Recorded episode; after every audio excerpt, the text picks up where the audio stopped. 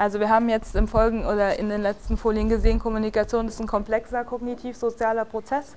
Also wir haben soziale Komponenten dabei, weil wir irgendwie eine Interaktion zwischen Individuen haben.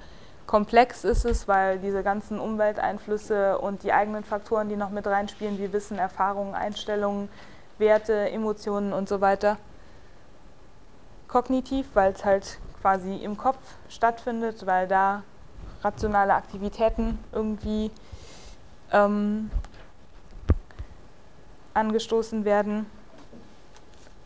Sprechakttheorie, da vielleicht wirklich nur kurz dieses eine Schlagwort, also Kommunikation ist weit mehr als Lautproduktion. Also Kommunikation ist eine Handlung, deswegen wird dieser Handlungsbegriff auch immer wieder aufgegriffen. Also kommunikatives Handeln, später kommt noch Medienhandlung, ähm, wir haben Kommunikation als Orientierungshandlung, also einfach zur Betonung dessen, dass da was passiert und das sagt halt die Sprechakttheorie auch aus, ähm, how to do things with words. Also Sachen, die ich durch Dinge hervorrufen oder mit Worten hervorrufen kann.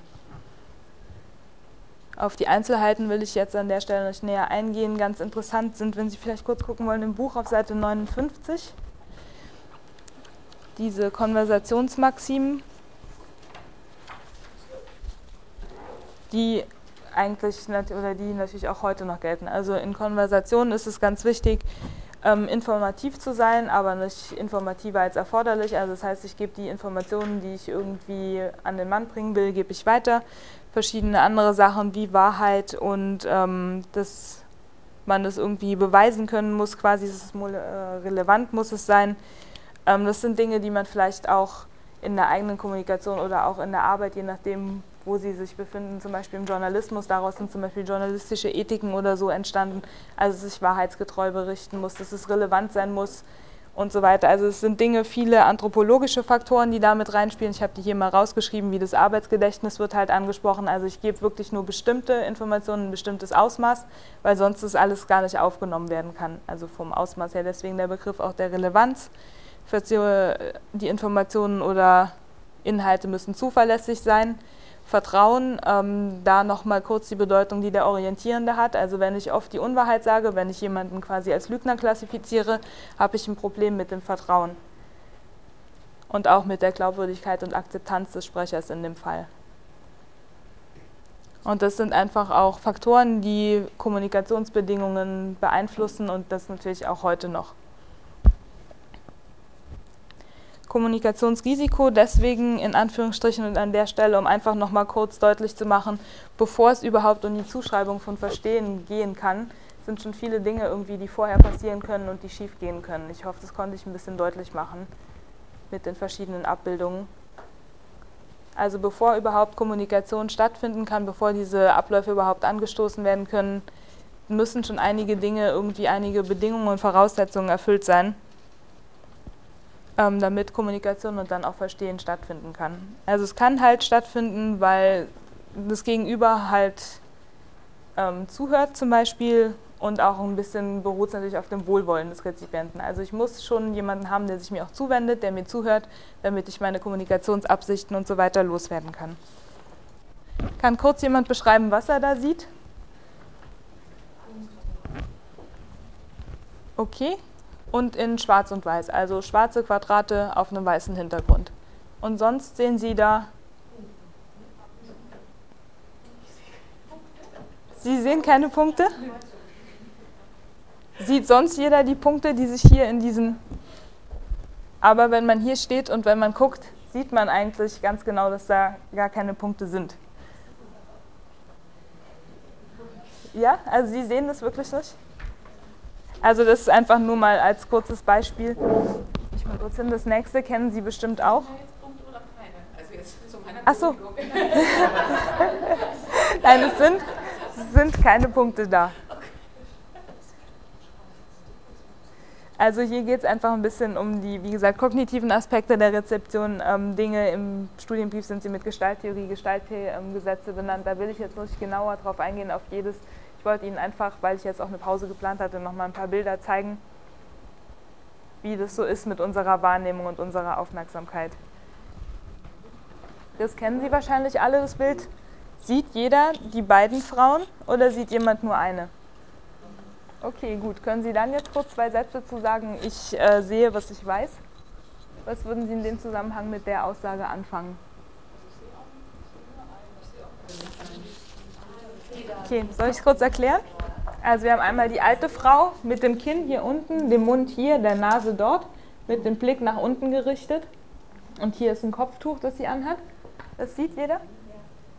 Und die junge Frau, die ich selbst auch jahrelang nicht gesehen habe, bis mir es dann auch mal jemand erklärt hat, die nach hinten quasi in die Wand hineinschaut, hier so eine Feder auf dem Kopf hat, das sind die Haare und sie hatte auch hier so ein Tuch drüber und schaut quasi nach hinten. Genau, das ist die Kinnlade, hier ist der Wangenknochen, hier ist das Ohr und das sind die Wimpern. Ein anderes Beispiel für das sind sogenannte Vexierbilder, also wo quasi zwei in einem sind, ist dieses, ups, dieses hier. Kennen Sie das auch?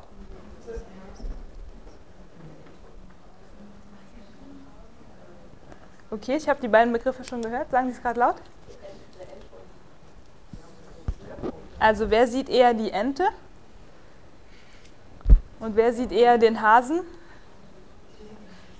Leider wird diese Studie, die ich gefunden habe, irgendwie nicht so wirklich bestätigt. Gestern in der Gruppe auch schon. Diese, ähm, es fand eine Untersuchung statt zu diesem Bild bei Zoobesuchern. Zu Ostern haben 77 Prozent eher gesagt, sie sehen einen Hasen. Und im Herbst haben um die 90 Prozent eher den Vogel gesehen. Also einfach da auch die Verbindung immer zum Kontext, zur Umwelt. Also Ostern, ich bin quasi zugeschmissen mit Schokohasen und so weiter. Und dann sehe ich als erstes dazu erstmal einen Hasen, weil ja gerade Ostern ist. Und ich eher darauf quasi hingerichtet bin. Und im Herbst, wenn die Vögel wegfliegen, dann sehe ich eher Vögel. Das ist so ein bisschen das, was dahinter stehen soll. Ich weiß nicht, also diese Studie, das war wahrscheinlich repräsentativ und wie das jetzt wirklich ist. Ähm, Fakt ist, es ist also beides in dem Bild drin, ein Hase und ein Vogel und je nachdem quasi, wie man sieht und in welcher Wahrnehmungssituation man sich gerade befindet, sieht man das eine zuerst und das andere als nächstes. Und diese Gestalten, also wie gesagt, es geht ein bisschen um Gestalttheorie, das kennt man nicht nur von Bildern, sondern das kennt man auch in der Musik, wie zum Beispiel Filmmusik. Wir haben bestimmte Leitmotive, die immer wiederkehren und daran kann man auch bestimmte Gestalten und so weiter erkennen. Man verbindet bestimmte Geräusche oder Lautzusammenführungen, assoziiert man automatisch mit bestimmten Lauten und Geräuschen. Anderes Beispiel, auch nochmal ein Vexierbild. Das? Ach so, der Totenkopf und diese beiden Figuren, die hier im Vordergrund sitzen. Einfach, dass der Totenkopf aber im Hintergrund ist. Der Totenkopf hier mit den beiden Augen und den Zähnen und im Vordergrund diese beiden Personen, die da sitzen und eigentlich irgendwie was trinken. Entschuldigung. Und drunter steht Blüte und Verwesung. Also Blüte und Verwesung.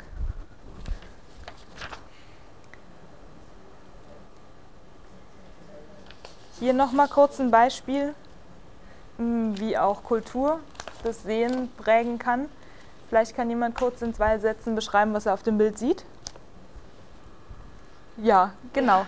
Das bringt es halt einfach mit sich. Also es ist auch ein Aspekt von Kommunikation, Bedeutungen irgendwo reinlegen. Wenn ich jetzt jemand anderen fragen würde, der würde mir wahrscheinlich noch drei andere Aspekte erzählen der fände die Frau vielleicht auf dem Boden kniend auch weniger verwunderlich, weil er einfach auch vielleicht ein anderes Frauenbild hat. Und das sind alles auch Dinge, die in der Entwicklung mit einhergehen. Also dass man gerade über diese Bedeutungskonstruktion, die in jedem selbst erfolgt, natürlich auch ganz andere Aushandlungsprozesse irgendwie anstößt und man sich wahrscheinlich auch bei dieser einfachen Abbildung nie auf eine genaue Aussage, die das Bild jetzt irgendwie hat, einigen kann. Sondern man kann darüber sprechen, jeder sieht irgendwas anderes darin aber können wir so weit, ne? also Familiensituation in einem Raum drin, es ist dekoriert, vielleicht ist es auch ein Fenster oder der Hund ist mit dabei und damit haben sie auch das gezeigt, was dabei rauskam. Also wir haben eine Familiensituation in einem Raum drin. Die Familie sitzt irgendwo und das dominanteste Merkmal in dem Bild für Leute, ähm, die der westlichen Kultur entstammen, waren einfach diese Raumecken, diese Raumkanten. Anders sieht es aus bei Leuten, die aus Afrika kommen. Und ich habe in der Vorbereitung für das Seminar ähm, mit diesen Folien da gesessen und habe mir dieses Bild angeschaut.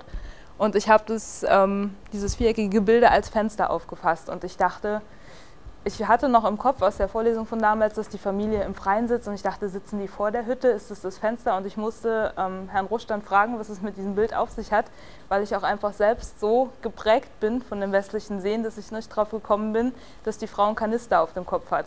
was für Leute aus einer afrikanischen Kultur gang und gäbe ist. Weil die es einfach tagtäglich sehen, dass Dinge auf dem Kopf transportiert wurden. Und das prägnanteste Merkmal für afrikanische Betrachter dieses Bildes war einfach der Kanister auf dem Kopf.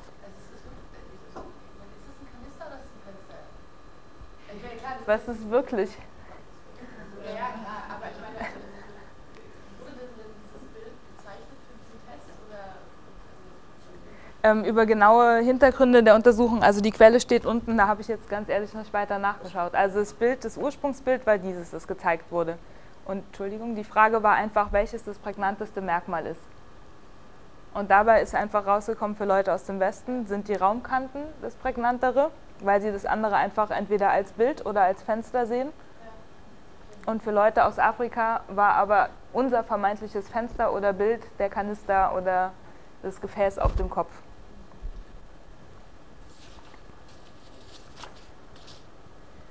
Noch, bevor es dann wirklich in die Pause geht, zwei optische Täuschungen.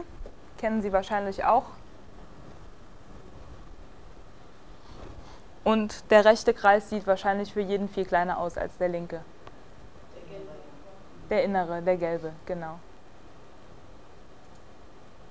Und auch das dürfte bekannt sein. Also einfach nur kurz zur Verdeutlichung, wie mit unserer Wahrnehmung auch gespielt werden kann. Weil wenn ich mein Blatt dagegen halte, werden Sie sehen, es sind zwei gerade Linien. Die sind nicht gebogen, wie man meint.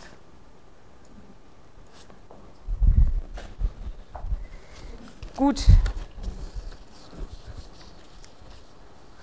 auch hier nochmal, ähm, wir haben automatisch diese Gestaltschließung. In der Mitte sehen wir auch irgendwie ein Dreieck, obwohl da keine Linien sind. Das ist nicht mit Linien verbunden.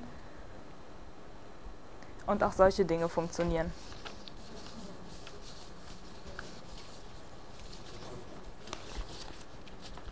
Kann das jeder lesen?